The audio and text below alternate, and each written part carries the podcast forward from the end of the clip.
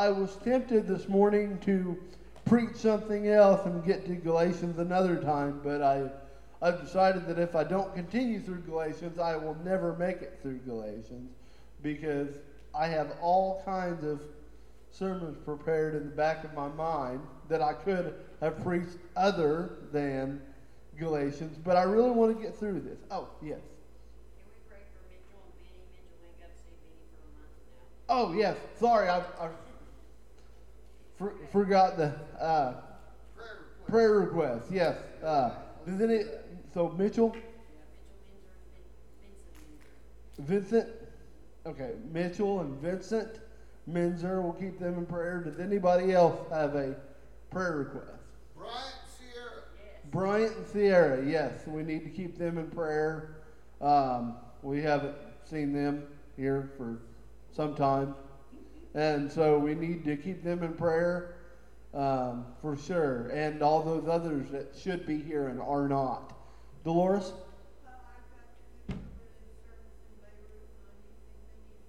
yes, uh, pray for our troops, especially the ones that are near and dear to our heart. Uh, anybody else? Okay, let's go to the Lord in prayer. Gracious Heavenly Father, Lord, we thank you that you are the creator and the sustainer of all men. Father, you know our hearts. You have purposed our steps. You guide us on your path of righteousness for your name's sake. Father, you have known us before we were formed in our mother's womb. Psalm 139 says, You knew me when I was fashioned in my mother's womb. Father, I pray today for the needs of those who are dear to our hearts. Father, we pray for Mitchell and for Vincent. Father, we pray that you would work in that situation. Father, we pray that uh, reconciliation would be made. We pray that you would work in that family situation, all things for their good and your glory. Father, we do pray for our brother and sisters um, who are not with us this morning, who should be with us. Father, we we are genuinely worried about those who have neglected this gathering of saints together to worship you, Father. We pray that they would come to see their need for it. We pray, Father, that you would impress it upon their hearts how important it is, Father, we pray that we as a church would reach out in love with the grace of Christ, calling them to fellowship and to their duty to the church to which they have covenanted in membership.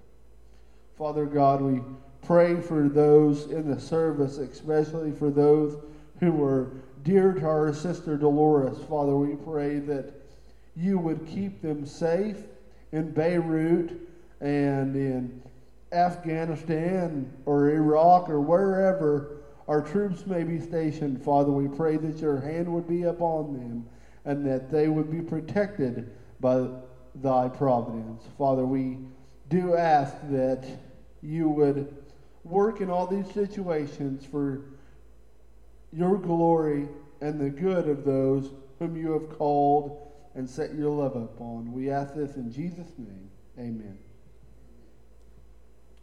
All right. Now, I think I, I think um, I have got everything. I think I prayed for everything. But if anybody thinks of any more prayer requests, make sure to get them to me before the end of the service, and we'll pray for them because we always want to remember to pray for those who are in need. It is the um, instrument that God has given us to have our needs met. Amen. Amen. So, uh, Galatians, we are starting chapter 3. Chapter 3. Um, you know, as I was sitting down trying to figure out how to divide, to divide this up, I think um, Kevin can attest that sometimes that is the most uh, that is the most taxing part of sermon preparation is trying to figure out where to make the cuts, where you want to, how far you want to go. Because I really wanted to preach all of chapter 3 in one sermon, and I just don't think I could do justice to the content of chapter 3 by doing it all in one sermon. So then I thought, I was like, well, I'll take it and I'll go down to verse uh, 14. And as I started preparing and getting my notes ready and thinking about what I would say, I came to realize that I would only get through about verse 4 today. Uh, there's just a lot in these first uh, four verses that we can unpack, and we want to mine as many truths out of the Word of God as we can. Amen. So, uh, if you'll read with me, we are going to read Galatians chapter 3, 1 through 4. This is the Word of God. O foolish Galatians, who hath bewitched you that ye should not obey the truth, before whose eyes Jesus Christ hath been evidently set forth, crucified among you? This only would I learn of you. Received ye the Spirit by the works of the law, or by the hearing of faith? Are ye so foolish, having begun in the Spirit? Are you now made perfect by the flesh? Have ye suffered so many things in vain, if yet it be in vain? Let's go to the Lord in prayer. Father, we ask your blessing today on the reading and the hearing of your word. Father, uh, get me out of the way. Father, that your word might reign in truth among your people today. Father, that it might inform them in their minds, inform them in their hearts, their consciences, the conscience by which they walk before you as Christians. Father, I pray that it would be useful to the edification of your church, that it would be useful for rebuke, for correction, and training in righteousness. Your word tells us that is sufficient for these duties. Father, we pray that your spirit would be precedent over this service and Father, that you would have your way and that your name would be made great and glorious. We ask this benediction now in Jesus' name. Amen. Okay. So we are coming now to the third chapter of Paul's epistle to the churches that were in the region of Galatia, right? This whole region in southern uh, Asia Minor of these churches. And we're going to press on in the expounding of some very basic truths of God, God's Word. There's not going to be anything deep in here today. There's nothing uh, laying underneath this text that we need to find. It's all right on the surface. This is all very, uh, you know, we talk about the spiritual milk and the meat. This is all going to be milk. There is no meat on the menu today. This is basic, this is Christianity 101. Really basic stuff. And that's okay, right? Isn't it? I mean, we need these things. The tendency of many Christians is to think that once we have gotten saved and once we've been walking with Christ for some time, that we no longer need that milk, that we no longer need the basics, that we can just rush past the basics onto these quote unquote deeper things of Christ. And we think of ourselves as having arrived. And so we tend to forget the foundational doctrines of our faith justification by faith alone, union with Christ, salvation by grace. And we move to what we consider to be meat and that may be the doctrine of last things. A lot of Christians get really hung up in that. And as they get more caught up in things that they consider deeper, be it in, uh, in times or be it, uh, you know, well, what do we do with the Old Testament? Because we have a whole um, a whole movement of Christians that think, well, uh, the Christians haven't been using the Old Testament right for a number of years, so now we need to go back and we need to observe all of these Jewish rites and ceremonies that um, were done away with under Christ, and they have forgotten the basic truth of Christianity, and this is evident by the way they are practicing religion now. And so we we got to be careful and to not think of ourselves as having arrived, not to ever think of ourselves as more mature than we are, but to realize that we need these basic truths to be pounded into our heads every day, day in and day out. We need to reflect on these things because these basic truths are the ground on which we live the Christian life. And if that ground begins to crumble, so goes our faith.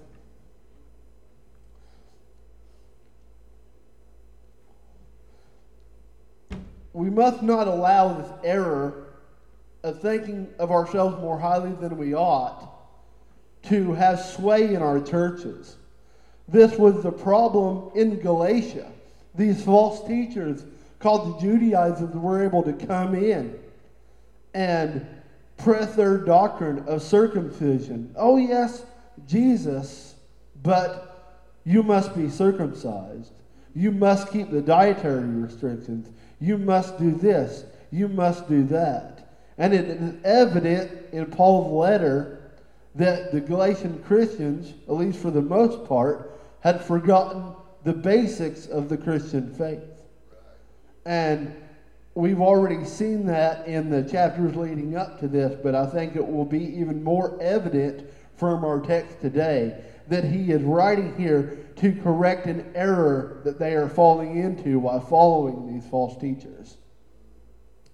O foolish Galatians, he says, O foolish Galatians, who hath bewitched you that you should not obey the truth before whose eyes Jesus Christ has been evidently set forth as crucified among you? O foolish Galatians, Paul was calling this people foolish. He was. Uh, that's explicit in the text. He says, O foolish Galatians. He was talking to the Galatians. But I want to, and it, it's kind of sad that I have to say this, but I think that it needs said. Paul was calling this people foolish. This does not give us as Christians license to be uncharitable to our brothers who are caught in false doctrine. Because a lot of people will appeal to this and say, oh, look, Paul called the Galatians fools. That means we should just, anybody who has a doctrine that is off or a doctrine that we don't think is right, that we should just go off and we should call them fools and we should call them out and we should be as mean as we can to them so they can get the Paul the point because that's what Paul was doing in Galatians, right? He was just trying to be mean. He was just trying to sear that in there. He was trying to make them he was trying to make them mad. That wasn't what Paul was doing. And I I had as and it may sound odd to you guys sitting here today, but I've seen that defense used when uh, Christians are, especially in online interactions, being this way to other Christians. They're being uh, uncharitable, mean spirited, and haughty towards these other people, and they say, oh, well, Paul called the Galatians fools. That means I can call this guy. No, that wasn't what Paul was doing. Well, and, and I think they forget that Paul was an apostle. Yeah, Paul planted the church in Galatians. right. Uh, he had a fatherly spiritual duty when he was writing the letters to them anyway, okay? Right. Yeah. Well, and so I think that it's important to point that out for that we are not all the apostle Paul and we don't have a duty to go around calling everybody that we disagree with fools. Right, right. And I want to submit that Paul was not being derogatory or uh, condemnatory in his using this term. He was he was coming at this. He was invested in this church. He was the founder of the churches in the region of Galatia. He had set these up. He had appointed elders in these places. He was invested in their spiritual well being. And I say this instead of being like Paul is cursing them out, instead of coming at them in condemnation, he is weeping over them. Oh, foolish Galatians, who has bewitched you?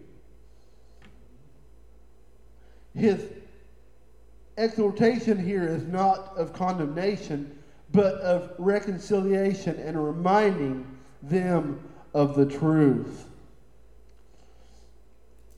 Who hath bewitched you that ye should not obey the truth? He says. I titled this The Foolishness of the Flesh. One of the many titles that I played with the idea of when I was writing this was The Foolishness of False Religion. And we should remember that false religion is foolish and it is sin. False religion is, among other things, however, a device of Satan, that ancient serpent that deceived the mother of all living in the Garden of Eden. False religion is a tactic of Satan. Listen to the way he says this Who hath bewitched you? Who hath bewitched you? That implies that there is something here other than Paul just calling these people dumb. Right. There is a spiritual, um, a spiritual aspect in this. There is a spiritual um, principality at play in this, um, in these Galatians forgetting the gospel, in these Galatians forgetting the truth, in these Galatians not obeying the truth.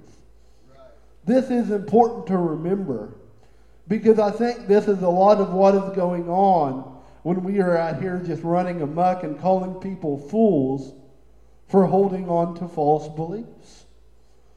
We've got to remember where we were when we first started our Christian walk. We didn't have all the knowledge that we have today. If we had, well, I mean, if we had, then we're just perfect Christians. We don't need any sanctification. We don't need to study our Bible because we've arrived. We've figured it out, right? That's the way a lot of Christians think of it.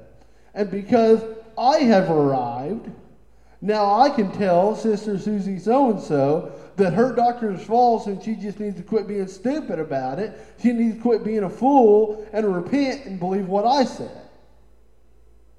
But that's not what Paul did. Paul realized there was a principality at work. Who hath bewitched you? Who hath bewitched you?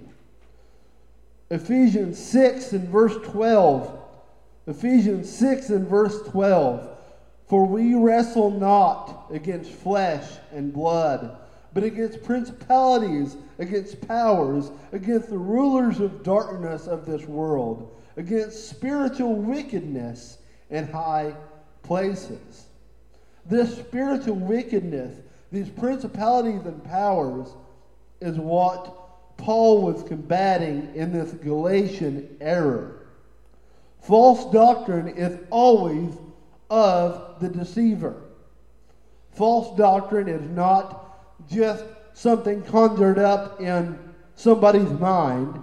Man is surely to blame for not for false doctrine, but not only to blame. And if we forget the spiritual aspect of it, we will apt to not be caring to those to whom we minister who are caught up in false doctrine, but we will be harsh, we will be critical, and we will not show the proper care that we should take in correcting false doctrine. It's a very, very spiritual thing. We should not look at these people to be condemned, but we should look at these pe- people that are caught up in this false doctrine from these false teachers as people that we want to share the gospel with. A lot of times we see people that are caught up in false doctrine, and our first line of defense is to call them a heretic. I think that is a word that has been far overused and has stretched beyond its original intent. In the early church, when they called somebody a heretic, it was for teaching something that was contrary to the Bible. It was these teachers that they were calling heretics, not people who were deceived by false teachers. Now, there is a difference, and it's an important difference, and we've got to keep it in mind. Because there's a, there are false teachers who are teaching for greedy things, things that ought not to be taught, right? They are teaching false doctrine, and we should come against that as Christians. If we know the truth and don't, you know, don't abide by it, that's sin, right? That's what James says. If we know to do what is right and we do it not, it's sin. Right. But we should also remember that not everybody who believes a false teaching is a false teacher. Some people are deceived, and they are deceived by principalities and powers, spiritual wickedness in high places. Bewitched. Bewitched, right. That is, that is why he uses this word. So when we are confronting these, we need to take heed lest we become cold and uncompassionate to those to whom we minister. I want to make the argument that Paul here is being compassionate when he calls these Galatians foolish. He is weeping over them.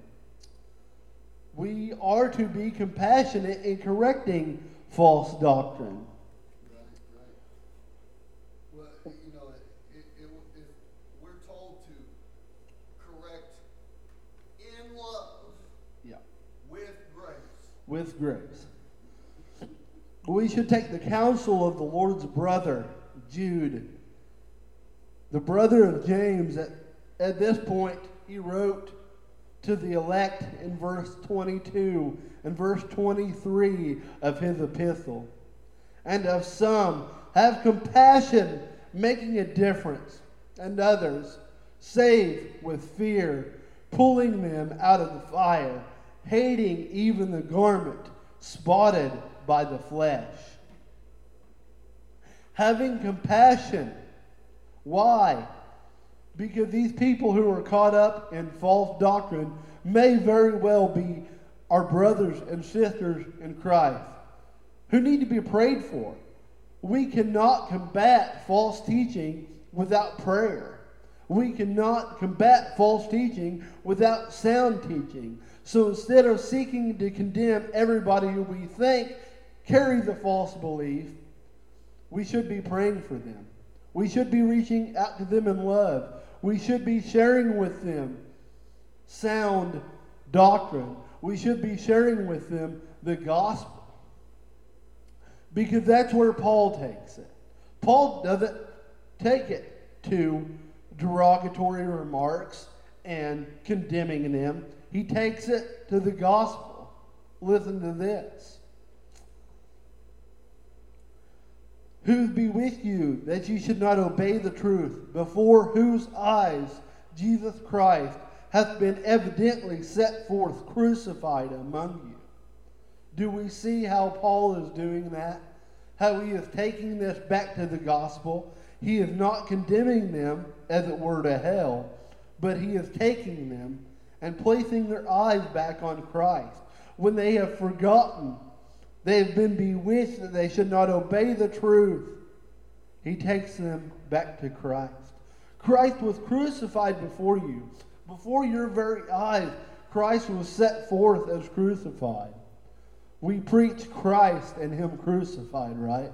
So when we preach to people and they forget, we need to take them back to the gospel that we preach to them And that is what Paul is doing in this epistle for the entire epistle. Back in chapter 1 and verse 6, he says, I marvel that ye are so soon removed from him that called you into the grace of Christ unto another gospel, which is not another. There would be some that trouble you and would pervert the gospel of Christ. But though we are an angel from heaven, preach any other gospel unto you than that which we have preached unto you, let him be accursed. He is taking it back to the gospel when he says this Jesus Christ has been evidently set forth crucified among you. We have preached the sufferings of Christ. You know what Christ went through. You know the gospel. You know what Christ did for sinners. Why? How have you been bewitched? Who is it that hath bewitched you that ye should not obey the truth? It was before your eyes that Christ was evidently set forth as crucified. He takes it back to the gospel. He always takes it back to the gospel, and so should we. As we seek to correct false doctrine, and we seek to save those who we know that are, have been bewitched by false teachers and false ideas, we should take them back to the gospel. Because, after all, a cunning argument or a derogatory remark is not the power of God unto salvation. Romans 1:16 I am not ashamed of the gospel of Christ for it is the power of God unto salvation to everyone who believes. And that is why when Paul is confronting to be sure the false teachers in Galatia, but also the Galatians, he does so with the gospel at the forefront before whose eyes Jesus Christ, before whose eyes Jesus Christ hath been evidently set forth, crucified among you.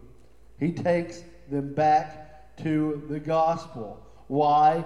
Because the gospel is the power of God unto salvation. If anyone is going to be saved from false teaching, it will be by the gospel not by your rhetorical ability.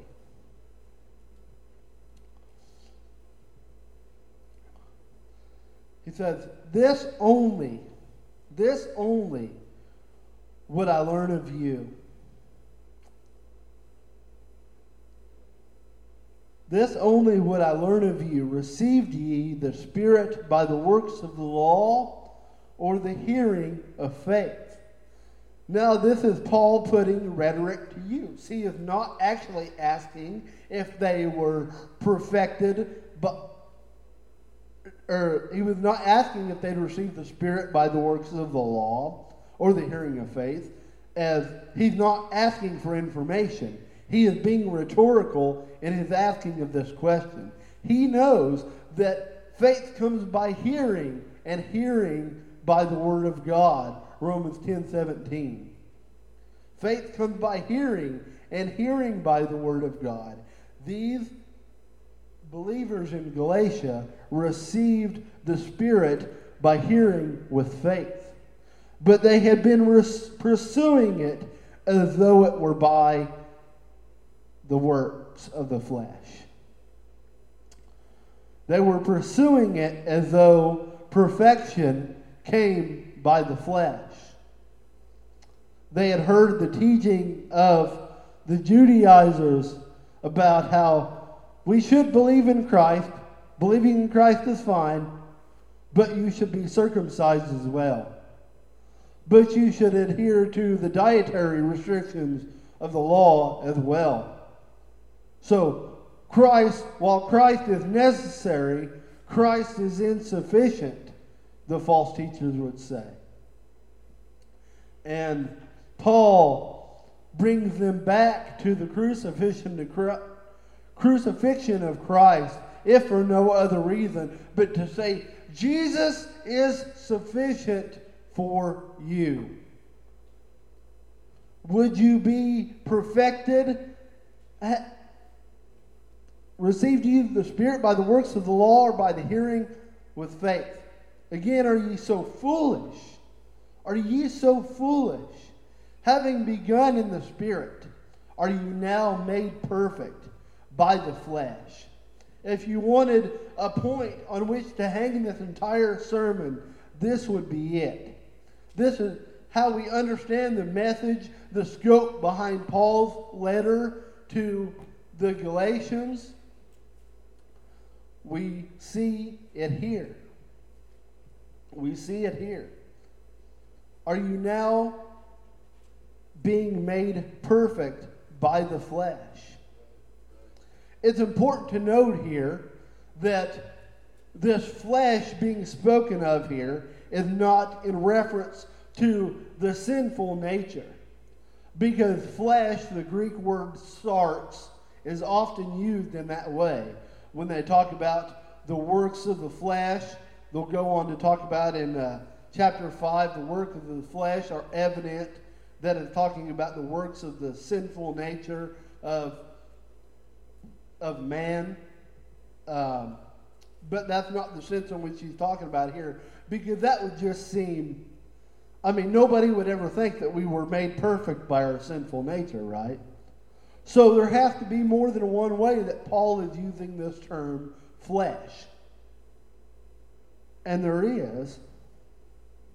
And the way in which he is using this speaks of human effort, of striving in the flesh. Right. More pointedly, human efforts toward justification.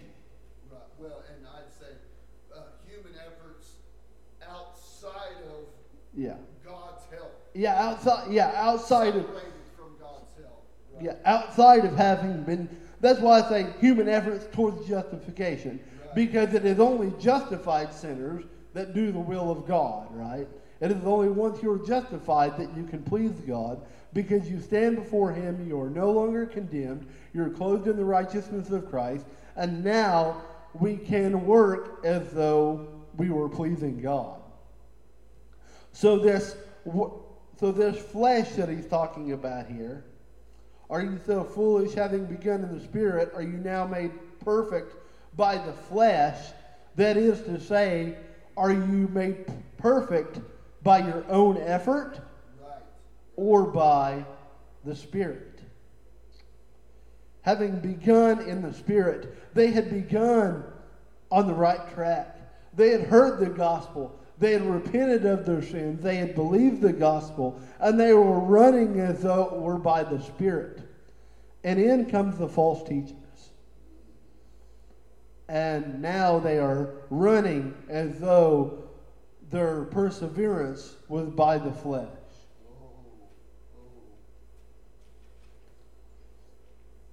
And he says, Are you so foolish? You began in the Spirit. Will you now be made perfect by your flesh? By the flesh. Any human effort toward justification will not bring the desired result. It cannot. The, the carnal mind is enmity with God, right? We cannot please God by the flesh. We must rely on Christ. This is the equal but opposing idea that I spoke of brief, briefly as Brother Kevin last Sunday evening, I believe it was, Sunday or Wednesday, when you were uh, talking about sanctification and about how we, you know, we have a role, we have to obey. Right, right, right. And we talked about the two ends of the spectrum.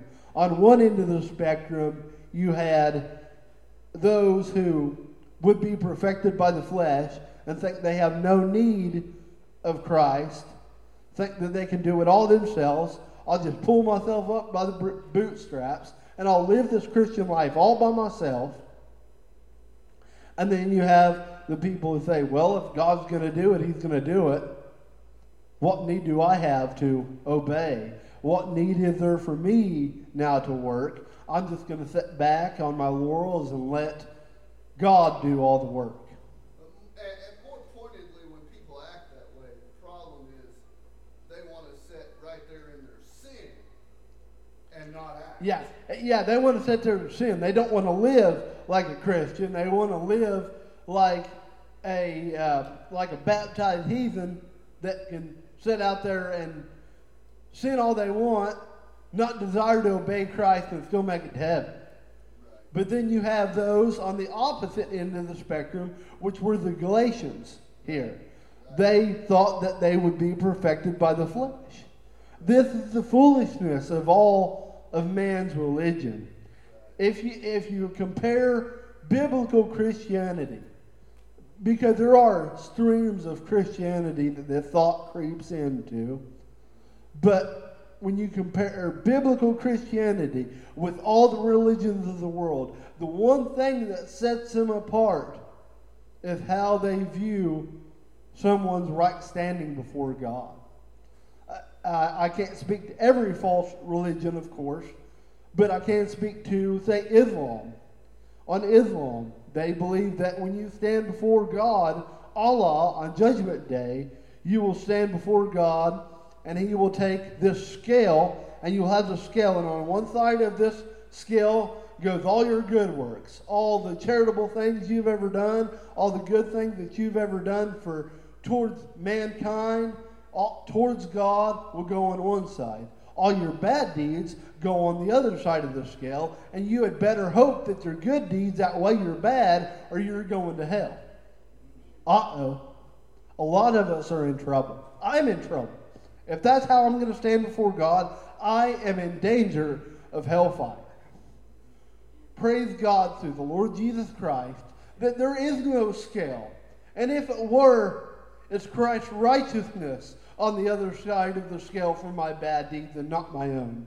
Praise God. Yes. Amen. Well, and that, that's the difference between every other religion is they try to earn their way to God, and God made a way to us. Yes.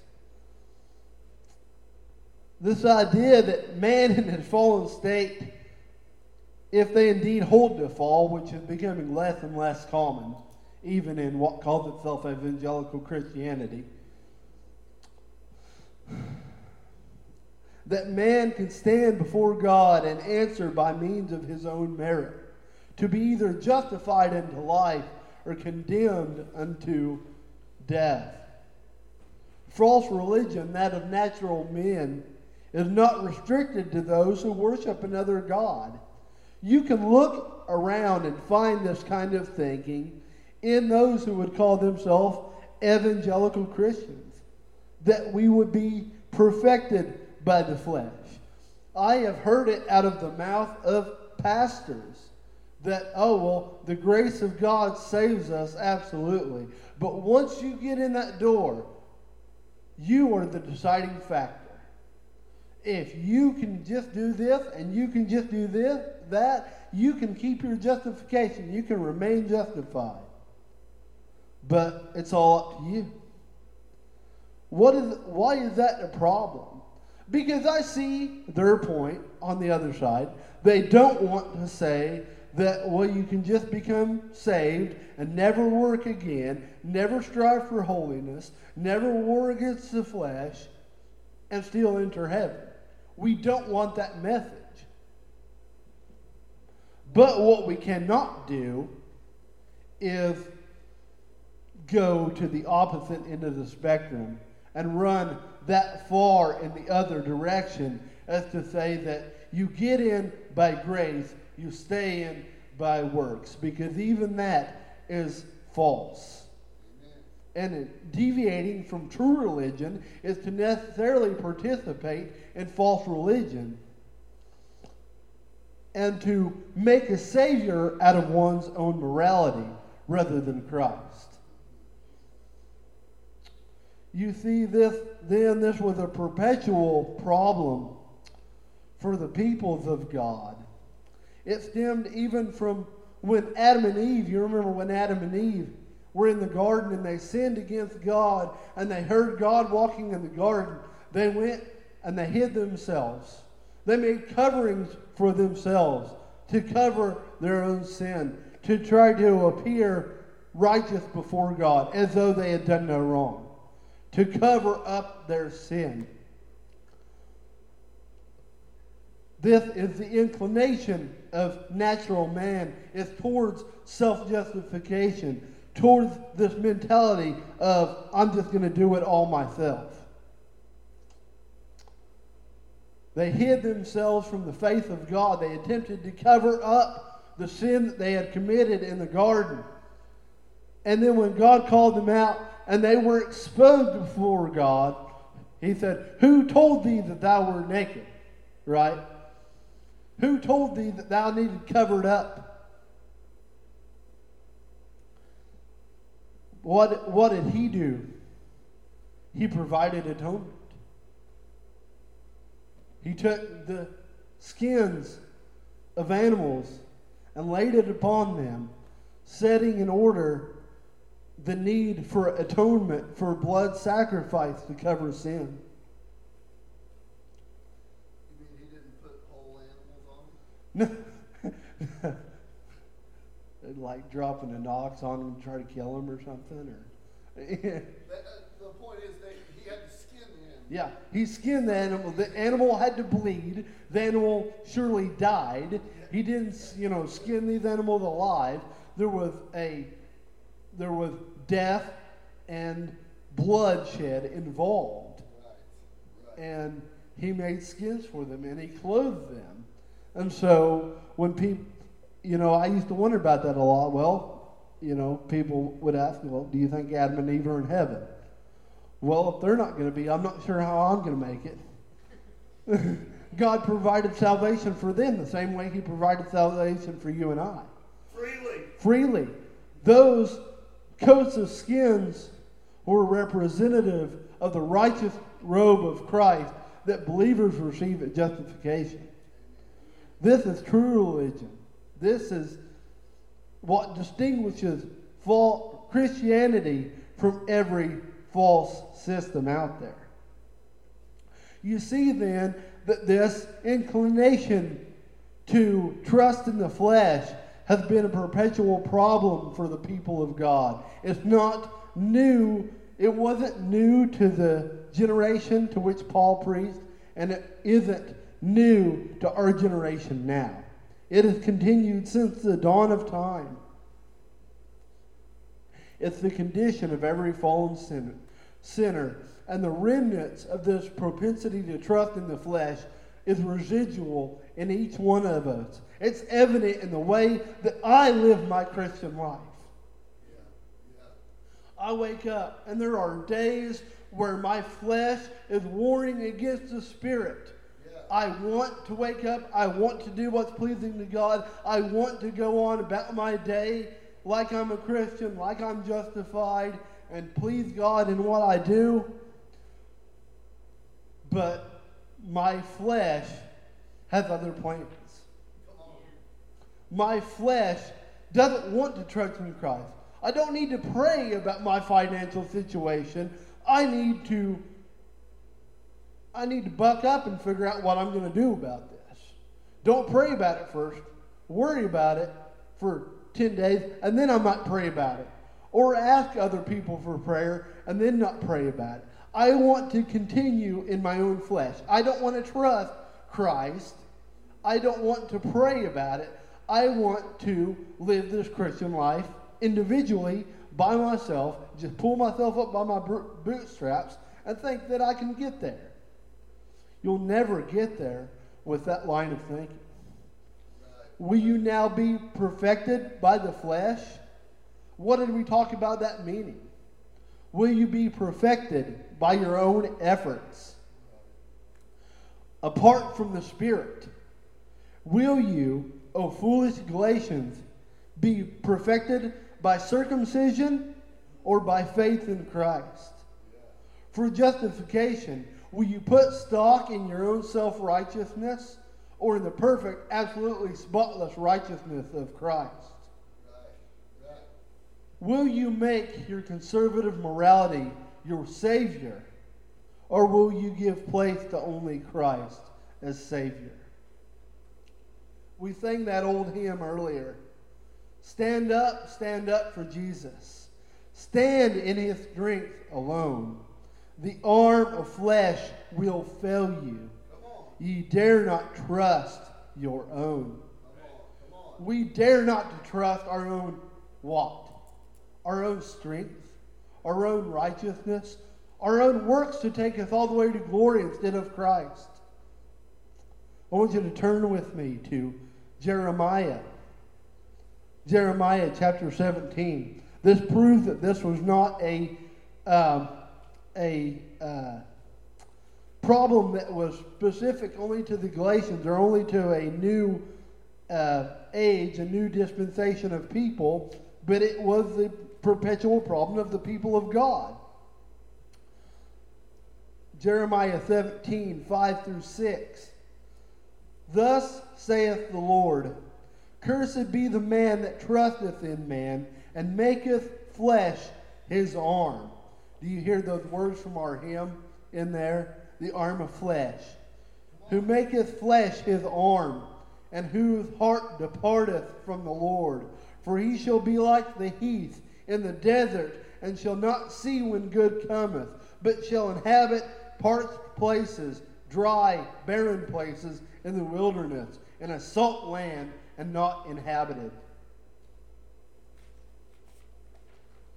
This man who trusts in his flesh or makes flesh his arm, that is, to make flesh his strength, or to make his own works, his own efforts, his Savior, according to Scripture, is cursed.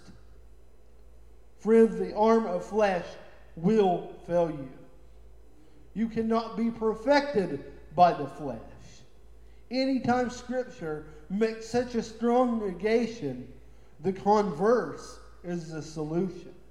Anytime Scripture makes this negation that you can't be perfected by the flesh, or cursed is the man who makes flesh his arm, the converse is true. What is the converse of trusting in the flesh? Keep reading. Jeremiah 17, 7. Blessed is the man that trusteth in the Lord, and whose hope the Lord is. For he shall be of the tree planted by the water, waters, and that spreadeth out her roots by the river, and shall not see when heat cometh, but her leaf shall be green, shall not be careful in the year of drought, neither cease from yielding fruit. I, just love the way this is worded. For he shall be the tree planted by the waters, and spreadeth out her roots by the river, and shall not see when heat cometh.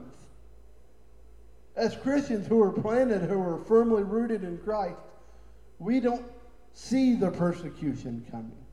We are not focused on these outward problems. We are focused on Christ. Seeth not when heat cometh, but her leaf shall be green and shall not be careful in the year of drought. Even when we don't have anything, even when everything is barren, we trust in Christ. We trust in Christ. We look to ourselves and we see nothing. We are lacking, we are wanting, and we look to Christ and we see plenty. Psalm Ne- Psalm 1, yeah. Yeah. Neither shall cease from yielding fruit. What is our solution for this problem that plagued the Galatians? This problem of thinking that they would begin one way and finish another, to begin by the Spirit and to finish in the flesh. What is our solution? Trust in the Lord. Make an arm of Christ. Have Christ as your strength. Amen. Blessed is he who puts his trust in the Lord and whose hope the Lord is. To return back again to the hymn we referenced earlier, there was a purpose we sang that. I texted Kevin, I said, I want to sing that song because it was the perfect illustration for this sermon. to return back to that hymn, it makes plain the way in which Christians should live this Christian life and avoid this error of trusting in the flesh. Right after it said, right after we finished the last portion we talked about, what does it say? The arm of flesh will fail you, you dare not trust your own. What's the solution for that? Put on the gospel armor, each piece put on with prayer. Where duty calls or danger, be never wanting there. If you never wanting in the battle, in the war, because Christians, we are fighting a war against the world, the flesh, and the devil. If you put your trust in yourself, your arm will fail you because your arm is the flesh. But if you put on the gospel armor with prayer, you will never be wanting in the faith of battle. Amen. Put your trust in Christ alone, and you'll never be found wanting. You must be careful each day to put on the armor of the gospel with prayer, having your loins girt about with truth and the truth of God's word, having put on in prayer the breastplate of Christ's righteousness, not your own. That breastplate of righteousness in Ephesians 6 is not your own, it is Christ's. Put on the breastplate of righteousness and have your feet so shod with the preparation of the gospel of peace. Above all, taking up the shield of faith that is sufficient to quench every one of Satan's fiery darts. Put on the helmet of your salvation. Fix your salvation, your standing with God in your mind and in your heart each day. Do this with care and prayer. Take up the sword of the Spirit, which is the Word of God, with all prayer and supplication in the Spirit. Friends, don't leave here today without fixing it in your mind that each one of you in this believer's battle with the flesh and power, of the principality of this world, will make Christ your strength. Make that your goal. Get up every day and say, Jesus, I can't do this without you. Pray to Him. Pray as though it depends on Him and not on yourself. Realize that your own efforts will fail you every time, but Christ never will. You must do this. Christians, self righteousness is inherent within us. And we must make every effort to starve it when it rears its head. Amen. With prayer and the Word of God, you can do this. And you can stand in the face of this battle against the world, the flesh, and the devil. I pray that this bless each one of you. And I pray that you return tonight to fellowship with one another and to receive hope from God's word. Let us pray. Righteous Father, we are thankful to you for you providing strength in Christ for this battle. Father, that as we look to you, we can press on, not growing weary. We can press towards the mark of the high calling of Christ because we know that our strength comes not from ourselves, but from the gospel of what Christ did for us. I pray that as a minister, I, as Paul, have taken the eyes of the people sitting in this room and pointed them towards Christ. Not to myself, for if they trusted in me, they would just be just as hopeless as if they trusted in self. But if we trust in Christ, He is sufficient for all of our doubting. He is sufficient to carry us through to the end of this battle. Where the battle with the flesh, the world, and the devil shall be no more, where there'll be no more tears, where all of our pain, physically and spiritually, shall be done away with, in the land where sin reigns no more, but righteousness forever and ever. Father, we look forward to the day that we are gathered with thy saints in thy heavenly city. Father, where sin is gone and every fear and doubt is swallowed up in Christ. May we trust in Thee. I pray your blessing upon all these that are here. I pray that you keep us safe till we meet again. In Jesus' name, amen.